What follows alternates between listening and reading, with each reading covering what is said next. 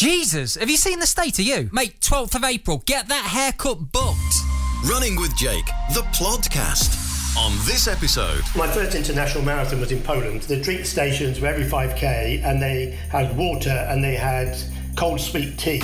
Running with Jake, the podcast, Because every runner needs the occasional plod. And here's your host, Jake Lowe. The show that doesn't need a government laid out roadmap to deliver your weekly dose of running motivation. This is the Running with Jake podcast. Great to have you company once again. We're going to lift you up, fire you up. We're not going to physically lift you up. I mean, we're not, we're not going to pick you up. That's not what we're going to do. But we're going to we're going to lift your spirits. You know what I mean? If you're a regular listener to the show, you know the drill by now. We're all about energy, motivation, and bringing you some incredible guests. And today is no different. Now, I, I do say that I'm excited every single episode about the guests that we have on. I don't just say that, I'm genuinely excited about the people we have on our show. But today, Today we have an exceptional guest.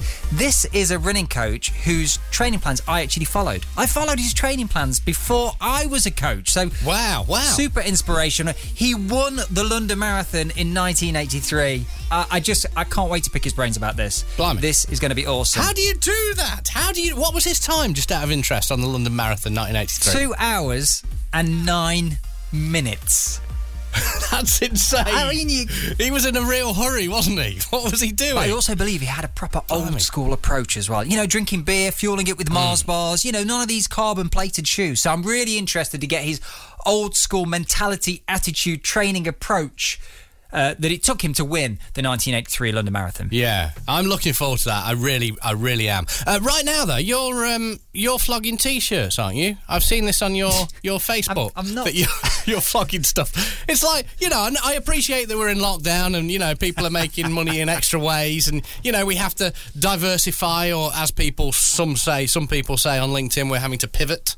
Um, and I've seen that you're uh, you're flogging stuff out the boot of your car. That's good. I've That's got, good. I've got one on now. Look, I've got one on now. Look, I'm not flogging t-shirts out the back of my car. Okay, this is a very credible show. We have listeners from all around the globe. I don't want them thinking that the host, yeah, you know that guy that just flogs t-shirts out the back of his car. That is not true. That is not true. We've all got to diversify, mate. But this is a new brand that I've I've created. This was born uh, last year, actually, which is Forte by Running with Jake. This started last year, and actually over a holiday uh, in Italy. That's where the idea, came from. And Forte, in Italian, means strong. it is pretty special to be fair and I was only teasing about the back of the car thing although you'd probably sell more if you did flog, flog them out the back of a car to market but um, tell us about it then so you went to Italy and, and it's uh, and, and it's to do with Marty's family and everything and you had this vision and now now you're flogging t-shirts So this, interestingly, for for a long time now, I've had people message me saying, "Oh, have you got T-shirts available?" You know, fair enough, I get that, and hmm. it's great. You know, people that follow me on the social media and stuff, and I have T-shirts for my performance community. So the the guys and girls that I look after in my my coaching service, we, we have T-shirts as part of like the the team, as it were. But I didn't have T-shirts that were available kind of to to, to everybody, and I, I didn't just want to produce, oh, here's some T-shirts, you know, running with Jake on kind of thing. So it was always in the back of my mind. And then last year, obviously a massively challenging year for, for all of us, 2020, for different reasons. You know, we, we were we were affected by COVID and the situation. And I was on holiday. I was actually in holiday on holiday in Kefalonia with Martina's parents, and my girlfriend, who's Italian, her parents, and uh, a family friend over there. And we were all talking. And you know how when you're on holiday, you're relaxed, you're chilling, and you kind of you just you become creative things happen ideas are born because you're in that kind of creative space where you haven't got the pressures of i guess work and kind of regular life and that's when i came up with the idea of forte by running with jake so forte in italian means strong and the brand is all about the internal strength. So, not just, you know, when we run, we often think about the physical fitness. So, we want to improve our pace, we want to improve our times. But what happens when things don't go your way? You know, when you can't be bothered to run after a long day. I know that happens to you. It certainly happens to me, Pete. Oh, yeah. Or when you're faced with challenges, homeschooling, you've you've suddenly that time that you had to run, you have no longer got that time. How do you adapt and adjust, and what impact does that have on your your mental well-being? And, you know, we all face challenges. Some similar, some are different, and it's how we overcome that. It's the strength inside, how strong you are inside, that really counts. And I feel so strongly about this, and that's where the idea came from. So So yeah, that's exactly what the the brand represents. That internal strength. You know, strong is already inside, but sometimes we just need to be reminded. So every time I wear this t-shirt, and I'm I, I just love it. I feel so proud to wear this, and every time I go out and run, it reminds me that I do have the strength to overcome whether it's the wind that I'm battling at the moment, or whether I'm on mile seven of a of a potential 15 mile run, and I'm thinking, oh my gosh, how am I going to get to 15 miles? It's just that little reminder, you know, and it never leaves never leaves me. So I, I love it. Super passionate about it. Do you know what? I, I was joking about flogging t-shirts because you know essentially you are it is a brand and it is it is very nice and it looks great as well. That's the most imp- important thing to Cool, me. isn't it? You know, yeah, it, rep- it, it represents that stuff and that's really important. And, and like you say, I think you know because I've heard you say that about you know, str- strong is always inside. When you put that on, it's almost like, you know, putting a sticker on you and going, oh, yeah, God, I remember that. Yeah, just at that important moment where you are uh, stepping out the door, uh, you know, against the odds sometimes. And is that not you? That's you on there, isn't it? That's not you on the O. Yeah, so that is actually me, which was from a marathon. I believe that was Abingdon Marathon when I was I was pacing Martina. So yeah. So I've got loads of ideas for different products in the future, but at the moment we've launched it with the long sleeve t-shirts, as you can see, which is technical fabric, so great for running in, obviously, and super comfortable. And we've got some wind buffs as well, which are cool. So you can use these in different ways. You can wear them around your forehead. You can wear them over your head as almost like a windstopper kind of hat, school cap. You can wear it around your neck. So multi-purpose. So really, really cool. We'll link in the hmm. show notes actually. So if people listen to this do want to check them out, I'm not selling them from the boot of my car. Can I just add? I'm not doing that. I am not You're doing not, that. I know, You I won't know. see me on you- Facebook at the on the corner of the road with the boot of my car open selling these t-shirts. You won't see that. But if you do want to check out what Forte is all about and have a look at the t-shirts, it is runningwithjake.com forward slash gear. You can check them out. And I will link it in the show notes page as well, which is runningwithjake.com forward slash plodcast. Pete, I'm going to get you on. What size, mate? What size? Um, um, I think I'm XXXL, I'd say. I've got to get these little puppies in there, haven't I? You're not doing yourself justice. You get you and your family in an XXXL. So definitely not flogging your t-shirts from the back of a car, just from a website. There's a difference. It's not the same thing. I hate the word flog. For the show notes and video content, go to runningwithjake.com forward slash plodcast. Running with Jake, the podcast.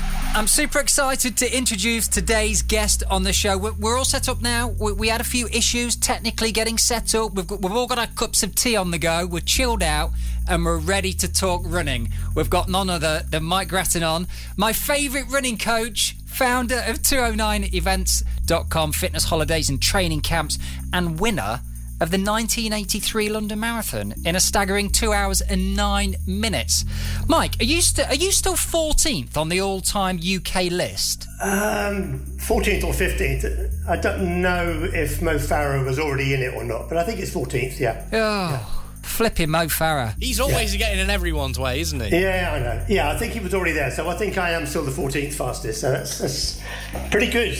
Pretty good over 40 years almost. I, it blows my mind, and, and there's so many questions I've got for you, Mike, and I want to respect your time here. You were here all day, you were here all week, my friend.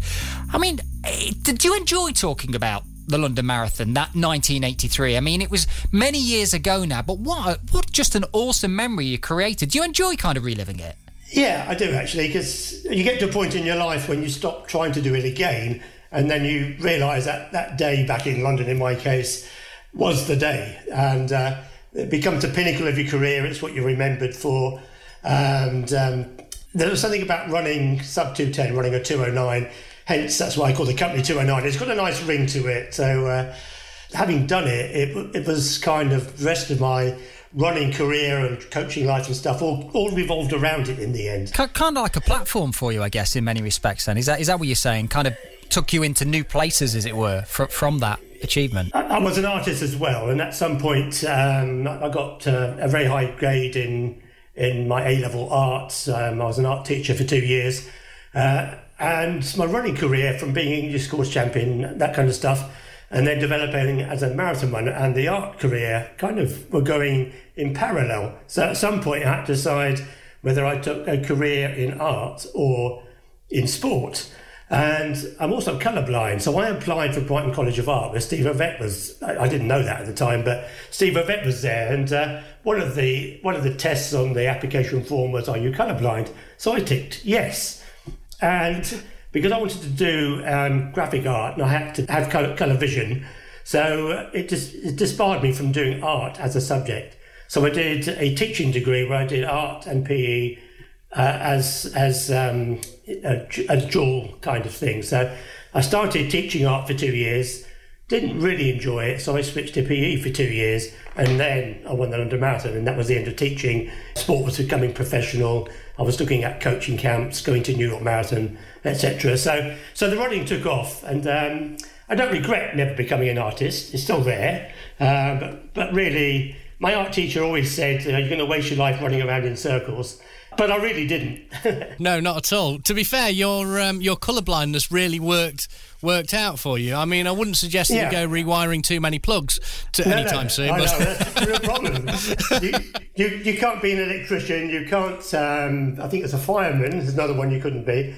Uh, I also got A level for architect drawing and I can't be an architect for the same reason. That is color color coding. So it limited my career to teaching PE. So uh, I have to run fast to get a decent life out of it. It blows my mind. Not just the the of course the time that you finished in and winning the London Marathon back in 1983, but you were so you were full time teaching when you were hmm. training. Oh, absolutely, yeah. For the marathon, uh, right, right through. I gave up teaching after winning London because up to 82, um, the sport was entirely amateur you, you could earn a certain amount of expenses, um, but th- they are expensive expenses and they changed the rules initially and they allowed a trust fund. For instance nike sponsored me they gave me $5000 that money went to the trust fund which um, uk athletics as it is now or british board as it was then held in a bank somewhere. And uh, if you uh, i don't know did, did your weekly shopping and it was let's say 50 quid in those days I could take the receipt, send it to the UK Athletics, who would then send me or transfer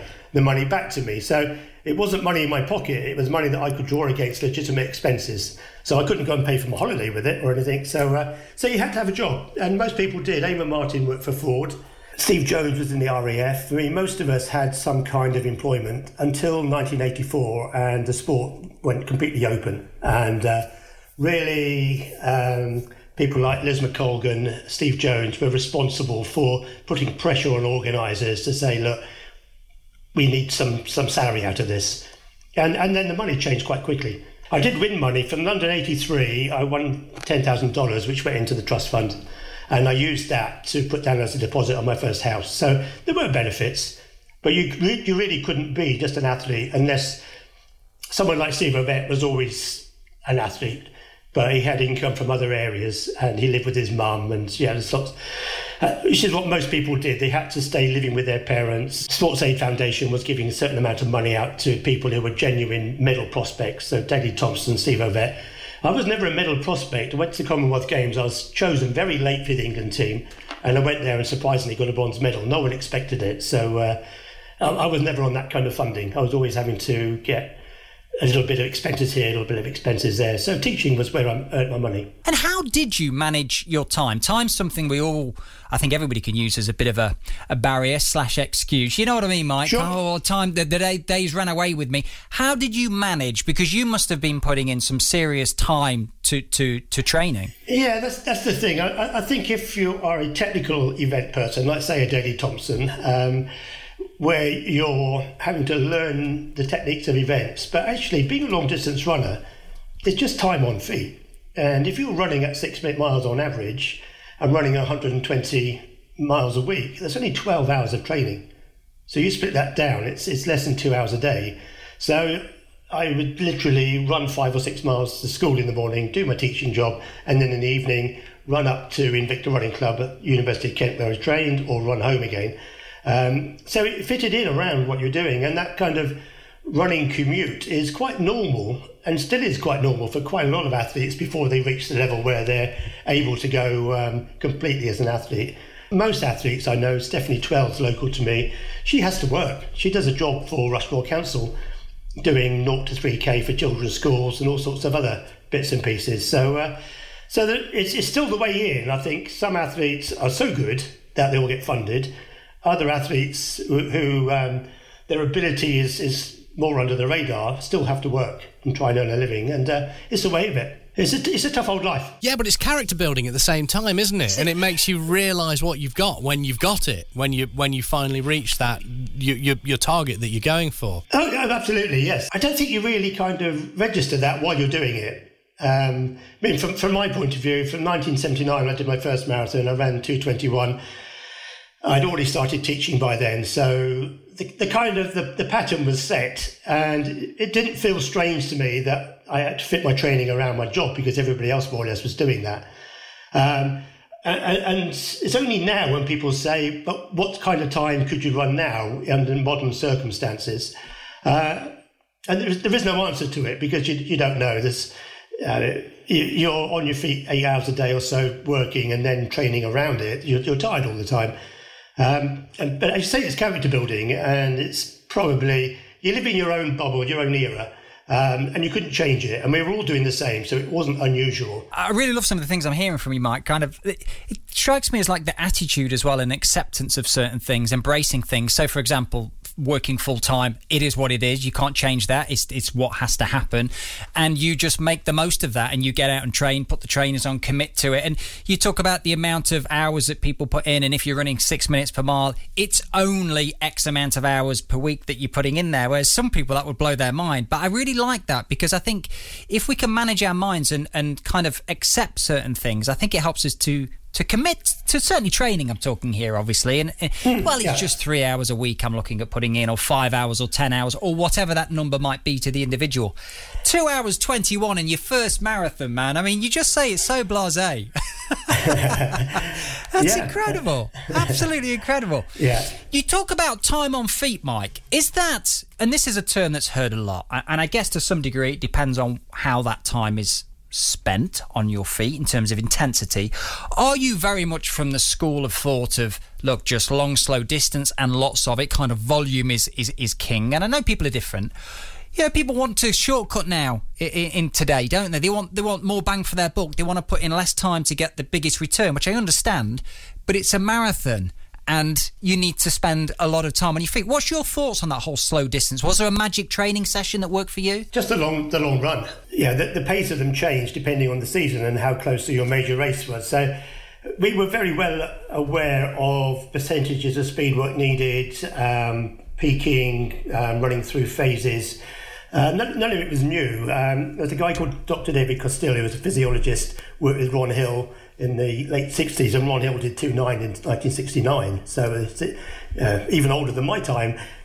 Um, and they did a lot of research on peaking. Arthur Lydiard, um, who coached Peter Snell as an 800 metre runner, was running 100 miles a week. And I very much developed my own training. I didn't follow anybody's plan, I made it up, and there was a lot of trial and error.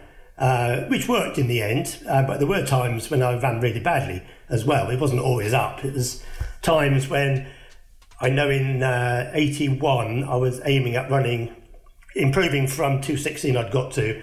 I thought I could run 212. And I ran up to 140 to 150 miles a week. And I lost a fair bit of weight. I got too thin. And I was extremely fit, and my training was amazing. But when I got to the end of a marathon, I was completely out of steam. I'd completely used all my reserves up. So I dropped it down. It seems like yeah, dropped it down to 120 miles a week, but it was a significant amount, and uh, it meant I had more energy reserves, and I improved to the next level. And I ran the 212 in London, then I ran it in the Commonwealth Games, and then the 229 in London. So there was trial and error getting there, but I broadly used the principles of Emil Zatopek, who used to do high numbers of interval set runs. So I would do 25 400s, for instance, at a session with a 100, 100 jog at 5k pace. Dave Bedford, he was doing 200 miles a week. That's why I got on, you know, trying to do 150. I could never have run 200 miles a week. Uh, and, and Arthur Lydiard, he was coaching um, 800 meter runners up to marathon runners with the same principles of 100, 120 miles a week. 80% of that during the winter running steady, someone like Peter Snell, who would be training for the Olympic 800, which he won, uh, would then suddenly change to much faster training, much less volume. Uh, but someone like Rod Dixon would go on. He got bronze, I think, in the 5,000 at Munich. Went on to win the, the New York Marathon in 2.9. Uh, all training basically with the same principles. So it wasn't unusual Um, there were some athletes. Seb Coe was a lowish mileage trainer. Um, and from the marathon world, Alberto Salazar trained on fairly low ma- mileage. Now, I don't want to be disparaging against Salazar because I don't know what he was doing. But if you look at the kind of um, yeah the the rap he's got now, that um, people are onto him, and uh, he was taking Prozac in those days, all that sort of stuff. It was all a bit dodgy, but he was running much less than 100 miles a week, according to his diaries. He may not have been counting very steady work as part of his training, whereas if if, uh, if I went out and ran five miles at 6:30, felt very slow. I mean, I was racing at 4:30, so it's uh, considerably slower than my racing speed some people would count that as junk miles. Um, I just didn't. I just saw all of that was building an endurance over a period of time. So uh, uh, it, I counted every mile apart from warming up and warming down for track sessions. I counted every mile I did. Um, whereas I know Sebastian Coe only counted the stuff that was at high end of, of, of, of speed, really. With your wealth of experience, do you think sort of marathon runners today, you know, on a recreational level, do you think that that slow mileage and running significantly slower than their intended marathon race pace is still fundamental? You know, how slow how slow would you would you typically advise somebody runs? You know, you hear different things, don't you? One minute to two minutes, and thirty uh, slower per mile that is, or thirty seconds. What's your what's your feelings on that today? Well, a I think most people need to turn the training upside down and do more mileage at the beginning of a training block and speed it up and drop the mileage closer to the race. And traditional training schedules have you doing low mileage at the start, gradually building up to high mileage just before the race. That doesn't give you chance. It gives you chance to get good endurance just before the race, but not to come to any speed peak. So you need to be doing um, lots of very easy miles. Let, us say London's in April. I know it's not this year, but let's say London's in April. You're training for that. In in, December, January, you should be doing most of your two hour, two and a half hour runs. And the speed you run them at is not important. But when you get to February, you start to introduce some more interval work and start to do tempos. And then, certainly by six weeks before the marathon, you should be running at marathon speed for some part of your long runs. So your body's getting used to A, the endurance, but B, running at speed when you're tired. So, you know, periodization is what they call it. So at the beginning of your period, long, slow is okay. At the end, the last six to eight weeks, where you're really trying to come to a peak, you need to, in our case, we kept the mileage up because we got super fit, but we speeded it all up at the same time. So we came to a peak. In 83, when I won London, uh, in February, I did a 10 mile race in Sittingbourne in 48.30, I think. I won it. And then in March, three weeks before the London Marathon, I did another 10 mile race in Tonbridge on a harder course, and I won that again in 47.11, so nearly a minute and a half faster, over 10 miles. And, and that was due to coming to a peak. Uh, and uh, I knew then that, that you know, everything was working. So, uh, that speeding up towards the end of your training rather than trying to build the miles up it, it is the reverse to what most people see as training now. It's long, slow stuff, but building up. So to say you can get to be a top athlete by lots of long, slow running is not really right. Um, it's long and slow for part of the season, but then quite fast for part of the season. So you have to kind of periodize the whole thing so that you you come to a peak at the right time. It's, it's trial and error part of training, really, It's knowing how quickly you come to a peak. And there will be times when athletes um, don't get it right. And I know Kelly Holmes, different kind of athlete, but uh, she's locally. I lived in Kent when she was a Tonbridge runner. She was in Kent. So as a junior athlete and uh, me as a senior athlete getting into coaching, I looked at what she was doing. Uh, I coached a, a young girl um, who was running 1500, 3000. Um, Maria Skinner, who doesn't run very much now, but uh, she was beating Kelly Holmes. But I had her running a reasonable mileage at school. Kelly Holmes was on low mileage, but training very intensely. Uh, and then she joined the army and she improved to be you know a two minute 800 meter runner. Looked like she was going to do well in the olympics went off trained in mozambique with with uh, Mutola and people like that. Came back she was injured. She'd overtrained. She reached a peak too early. Finally in athens where she got a double gold medal she got it all right. And she got the timing right. She was fit at the right time. She was not injured. So much of it is understanding yourself I, love what you say there, Mike, about turning the training on its head. I, I was yeah. nodding and smiling as you were saying that. I thought it's just so true. And that whole kind of self discovery, rather than going to do a marathon and wanting to ace it on your first attempt, which I think is quite typical of certainly recreational sort of level runners, which I am, you know, wanted to hmm. ace my first marathon. And it's such a, a, a, learning curve, and there's so many things that can go wrong. And we, we speak a lot about mileage here. And it's almost like finding that sweet spot, isn't it, Mike? Because everybody's mm. different. I mean, you, you you overcooked it in terms of mileage, and you, you you were super fit, but then when it came to the race, you didn't have potentially the the speed endurance or whatever it was to get you through that finish line strong, and, and there, therefore you had to scale things back a bit. We do make mistakes in training, I think. Do you think it's different for you know people listening to this show now, Mike, that are perhaps looking towards their first marathon. Do you think it's different? So we're talking about building that endurance base and then perhaps reducing it and focusing a bit more on the speed to give you that you know pace for the race. Do you think it's different if if it's somebody's first marathon and they literally just want to get through it? Because surely, if they're just building the mileage up progressively, it's going to help them get through the race, but they might not achieve that great time in their mind that they want. Yeah, I think that is, it's a problem if the marathon is their first race, more or less.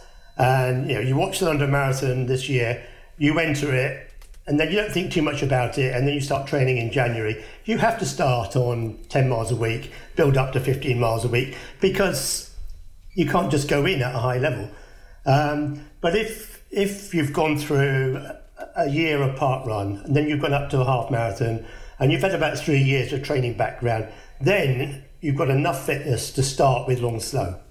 So it depends where you are in the journey. I think if you're uh, if you're more or less right at the beginning, and London you're doing for charity, or you've been inspired by the previous London Marathon, realistically you're not going to have two or three years to build some background before you do your first marathon. You're going to do it in six months' time. So you've got to start from zero and build up gradually. But the people who are going to do a better first marathon in m- most cases are those with three or four years of park running, 10k running, half marathon running getting some experience, and then during a, a winter, if, if, they join a local running club. Um, I did a talk for Fleet Running Club last week. So someone who typically does park run and joins Fleet Running Club will suddenly find that the club are doing endurance training through January, February time. It's typical club structure. And they'll start fitting into long runs on a Sunday much earlier. But they've got, you know, they've gone to the club because they've now got some experience of running. So it, it depends where, where you are in that journey. Um, one of the unique things about the London Marathon actually is the number of first timers who have is that sometimes their first and one only race. They may have done a practice half marathon just before it, but uh, and that's because more than half the race is encouraged by charities to run um, to, to raise money, and it's not about the finishing times; it's about finishing and and earning whatever they have to earn for for their charity. Um, if you went to the Paris Marathon, at the front end of the race say sub three hours, there's much more depth because they don't have a big charity sector. Everything is based out of running clubs.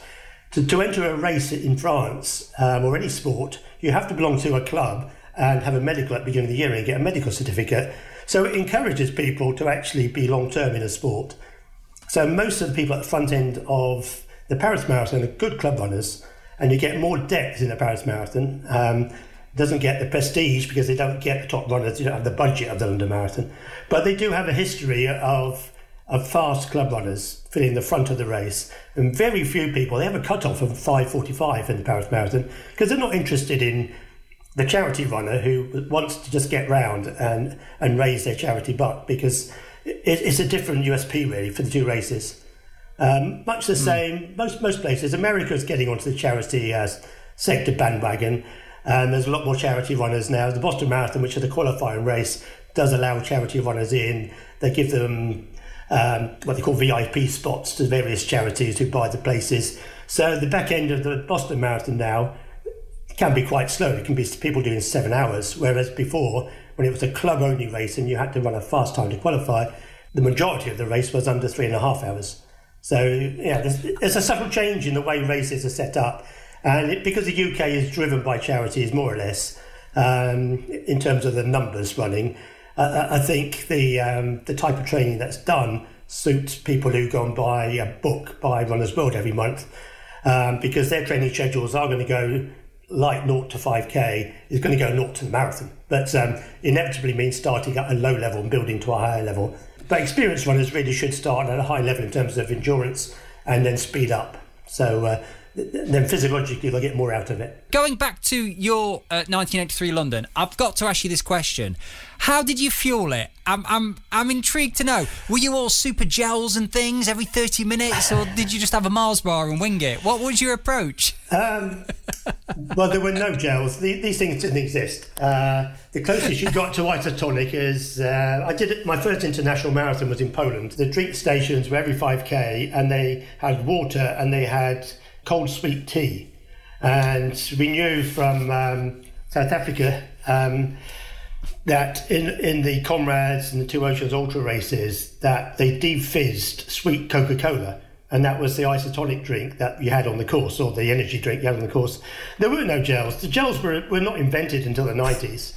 Um, there, there, was a product came out of America called Accolade, um, which was a powder which you mixed up. It was basically a sugary drink.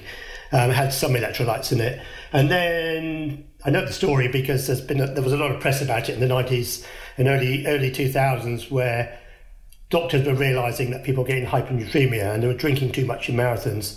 And they had a look at the research, and there were certain companies, Gatorade was one, because it's one of the first ones in the market, who were pushing people to drink more because they were trying to sell sugary drinks, basically.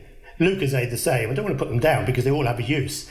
But people were beginning to think that they couldn't run unless they had these these, these drinks. The reality is, so depend almost becoming dependent on it. Yeah, I mean, it, it changed dramatically from the early '80s. People, uh, physiologists, were saying drink, drink, drink on marathons. Uh, now they're saying drink to thirst. And I always had the theory that that you should drink to thirst, and you should only eat stuff when you're hun- hungry. So the idea of you know, finishing a run and stuffing some protein down your gut, um, you know, 20 minutes after, um, was pretty alien to me. Uh, it wasn't available. Uh, and we've gone through an, a, a, lot of technology. Nutrition is very high up on the list, but a, a, lot of it is you've got to look where it's coming from. And I remember getting a, uh, a thing through a fax machine a long time ago from somebody saying you should have more salt in your diet. Runners should have more salt. And a doctor who I knew said, well, just look at where the research has come from. And it came from a salt manufacturer. So you've got to look at where vested interests are as well. Um, but but these days there are so many good nutritionists out there. Um, Joe Wicks, as everyone knows about, they produce some cookbooks which are about good nutrition. Full stop. Not just about nutrition for running or for sport, but good nutrition um, outside of what you might or might not have to do during a race or before or after. There are benefits to looking at nutrition during a race. Um, certainly I did the carbo loading diet, which allowed the body to learn to burn fats um, more than carbohydrate for the end of the race. That's definitely beneficial for someone who's going to be out on a marathon for a long time because you haven't got enough carbohydrate. You can't take in enough carbohydrate if you're going to be out there for five hours working hard. So you've got to train the body to use fats, and that's long, slow runs. The, you know, the physiology is quite simple. So there is a place for it, but generally, I my mum was a cook. She, she worked um, as an army cook when she met my dad, and then she was a school cook, and then she worked in a factory. So the food was was good and wholesome food, um, not chips and all the rest of it. And when I went to university, um, I made a deliberate policy because I was training hard to always cook for myself if I could. So I always had good ingredients, cooked fresh, uh, uh, and and I think it's stood me in good stead. And I still cook most days for myself um, and always look at, at, at, the nutritional aspects of things, long grain fibers, whole grain rice, all that kind of. Nothing's changed. When you look back, the big change has been in hydration. Um, there was a feeling that people needed to drink a lot more in a marathon, and then people started dying of hyponatremia in the Boston Marathon. I think about five people died. They all thought it was heat stroke, and then when they did the research, they found it wasn't. It was water intoxication. So they stopped that. And a lot of the physiologists suddenly changed their tune about drinking. So they went from, uh, from saying drink, drink, drink to drink, drink to thirst. And a friend of mine, Dr. Jonathan Williams, um, been on our training camps. He did his PhD as a sports um, doctor uh, before the 2012 Olympics. Uh, he worked on the hockey, I think, at the 2012 Olympics. He's currently with the cricket team in uh, Pakistan his research was on, on hyponatremia, on, on, on drinking. Uh, uh, and he said a lot of people, um, like Noakes in South Africa, who originally saying yes, you must drink, you must drink, changed his, his dialogue, his books changed to show drink, drink more to thirst. So while the nutrition side has become more sophisticated in terms of we understand what is good food now, people want to cook for themselves. It's fresher. There's more recipes about a lot of stuff. Um, you have to be very careful about where research is coming from, what vested interests are. But there's no doubt that in the, the breaking two thing with uh, the nutrition there, that the first time round, um, they, they felt that they'd, they'd, they needed to get more carbohydrate inside the athletes, um, but they could only drink so much. Uh, and then they reformulated those drinks. So there was a high concentration of sugar, I guess. Uh, I don't know the, yeah, the, all, all, the theories behind it. Um, but as a British doctor's, Dr. Jones, who's at Exeter University, I think, um, was behind all that. Uh, and they changed the drink, and then lo and behold, I know they had magical shoes on as well, but um, lo and behold, their, their energy levels, they didn't fade towards the end of the marathon.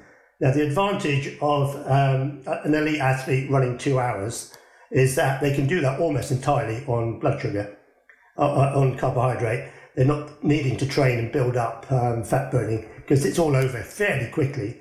Um, so they just needed nutrition uh, in terms of, of sugars at the end of the race. So they worked out a strategy. They drank X amount all the way through the race, and you know, it, it worked. So that was part of the difference between the first breaking two where they didn't do it and the second breaking two where it where it happened. So uh, so those those bits of nutrition, I think they work at the highest end of the sport. Simple nutrition like learning to burn fats um, to keep your energy up. Um, have been known about for a very long time. Uh, Noakes in South Africa, Costill in, in Britain, uh, they've known they've known about fat burning and they developed the uh, the uh, carbo loading diets and all those things. Even with the evolution of research and, and, nutrition information, and we have all this wealth of knowledge now, which is great.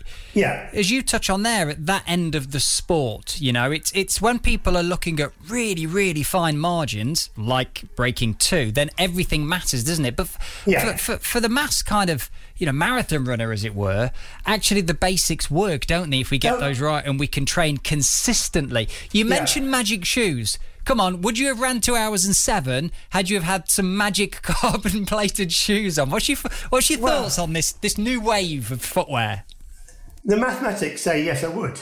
Um, it's as simple as that. And you can look at athletes currently wearing them, even masters athletes who uh, I meet at running clubs and things they've all run personal bests in the last two years, and it's because of the shoes. And the amount of difference they make depends on you as a runner and your running style, your efficiency, etc., etc.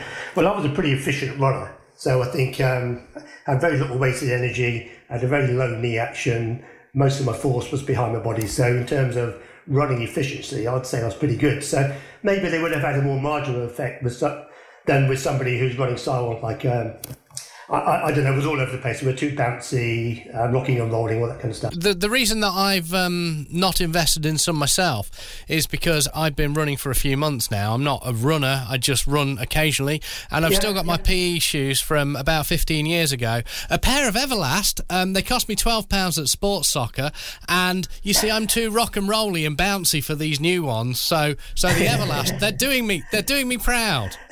if you're not getting injured, keep wearing them. exactly. yeah. Oh no! Don't say that, Mike. He, I've been trying to get Pete to change these shoes yeah. for for months now, and he's just going to quote you. He's well, Mike said. if it, Mike said, if I'm not injured, I appreciate that, Jake. Yes, you may you may be a professional running coach, but quite frankly, you're not Mike Gratton. So I'm true. with Mike on this. That is very true. If you saw the shoes I've won London in, you would not wear them now. You, you, they, they, were too cut, far too cut away, and they, they gave nothing back to the runner at all. They were just very lightweight. That's all you need. yeah, it is. Mike, it's been an absolute pleasure talking to you on the show uh, and sharing your wealth of knowledge. And uh, I hope it was nice for you having a little trip down memory lane again, reliving 1983. It's just, just awesome stuff. I really do appreciate you coming on the show. Um, how's the rest of, well, this year, next year looking for you with obviously 209 events? Are we going to get back out there? I know you do your training camp. One of the things you do is your training camp yeah. in Portugal, yeah. which has been on my list for a number of years now. I keep saying to Martina, my girlfriend, we must go with Mike like I know people that come and join you on this and they love it. Yeah. Is it happening next year? Have you still got some spaces? What's going on? Well, this this year it should have been in March. Um, the last event we did before lockdown. In fact, we were in Portugal when lockdown started, so we had two two weeks of training camps. First week went ahead, and while we were out there, they were closing the airlines down. So we had to email everybody, refund people on week two, and say you can't come, can't get home. Um, and that was the last bit of work I did. I've been furloughed since. uh, and this March, um, we put it up for sale in whenever November, October, November, when things looked like they were going to open up. Um, but then we, after Christmas, we had to say, I'm sorry, but we can't go ahead. Uh, and as it's turned out, we thought it might all be over by March, but it isn't. So uh, our next event programs, we've cancelled everything up till South Downs Half Marathon, um, which is on June the 12th, which is just before the June the 21st cut um, for all the distancing things. Hampshire County Council, who will be the authority we have to work with, are happy as long as if there are any COVID restrictions in place, like needing wave starts and stuff, we do it. That's fine. And then our next race after that, luckily, is, will be a half marathon on the North Downs at Denbies in in Dorking, which is on June the 29th, the week after the lockdown's supposed to finish. So hopefully, we'll be plain sailing from there. Say May the 17th, when chance when when you're able to go on holiday, then our business will start picking up again. So realistically, our next training camp will be March 2022. Don't be accepting too many places. You've got to. You got. You need to put two aside for myself Uh, and, and. Martina. We definitely want to come and Uh, get involved. I think. Do you know something, Mike? It's just what the world needs. It's just what runners need. As soon as we're all allowed out to play again, as it were, we need that connection. You know, it's fine Yeah. speaking to people on Zoom like we are now, but we Yeah. want to get together in the same space, and that's what you guys provide. So we'll link the website, which is 209events.com, uh, on the uh, official show notes page, which is runningwithjake.com forward slash podcast. Before we let you go, my friend, this is your weekly dose of running motivation. You have to be very motivated to win the 1983 London Marathon. We ask all of our guests this question. Are you ready for this? I'm ready. What does the word motivation mean to you? It's a target to work towards, uh, which keeps you going. So my target changed year on year. So it became the London Marathon. Uh, and then it became running a world record, which I never did. But now it would be, um, you know, getting to the point where I could enter a race, you know, go to a park run. That would be fantastic. So it, it's a moving feast, I think, motivation. You need to have something in your life to look forward to. Uh, and, and running, if you're a runner, is something to look forward to all the time. Mike, I love it. Thank you so much for coming on the show today and talking to us. Have a great rest of the week, and we will speak to you soon and see you in Portugal next year. Yes, we hope so. See you there. Running with Jake, the Plodcast, your weekly dose of running motivation, out every Wednesday. Never miss an episode by subscribing now. Do you know one thing I've noticed, Pete, recently over the past few episodes? You're becoming more and more involved with the guests. You're being inspired by the guests that we have. This is a good sign, my friend. It's because you are you are further down your running journey now. I know that you're making good progress and you're still getting yourself out there, being consistent. It's all about the running journey. That you're much further down that path than you were initially, and this is why you're being inspired by so many of our great guests. Yeah, absolutely. I, I am starting to really appreciate what the guests are saying, and I'm listening to them. But you know, as far as like training tips, are I, I hmm. like what Mike said because he's very old school. I love that. You know, it's like yeah, don't take too much time about tracking stuff. I don't worry about. I couldn't. I couldn't. You know, like you lot do with your watches and your flipping energy gels and all that. I couldn't be bothered with any of that. Just get out, go for a run. You know, it's like I, you say it's a journey. You go, no, it's not a journey, mate. I'm not on a running journey. If I want to go on a journey, I'm going in a bloody car. I'm not running. Do you know what I mean? Mate, you I'm are not- you, you're I'm on a journey. Everybody, look, everybody's on a running journey. It's the in thing. We're on a journey. We're all on a journey. I'm it's a running journeying journey. nowhere. The only reason I'm going running is because sometimes my head will go, oh God, oh God, oh God. And then when my head starts doing that, I go, right, I'm going to go for a run. And then I run. And then rather than worrying about everything else that's going on in life, I'm just concerned about what putting one foot in front of the other. And then when I get back home, it's not a journey because it's just a round route. okay? It's not a journey. It's just a round route. And when I get back home, rather than my head going, oh God, oh God, oh God, my body's going, oh God, oh Oh, God, oh God. And that's why I've run. And that's it. Well, sit tight, my friend, because we're going to take you to the next stop on your running journey. It is hashtag Ask Jake. Steve sent us a message. He's suffering one or two niggles, little injuries he's got to keep his eye on at the moment, and he wants to know if it's okay to do a long run every other weekend as opposed to every single weekend.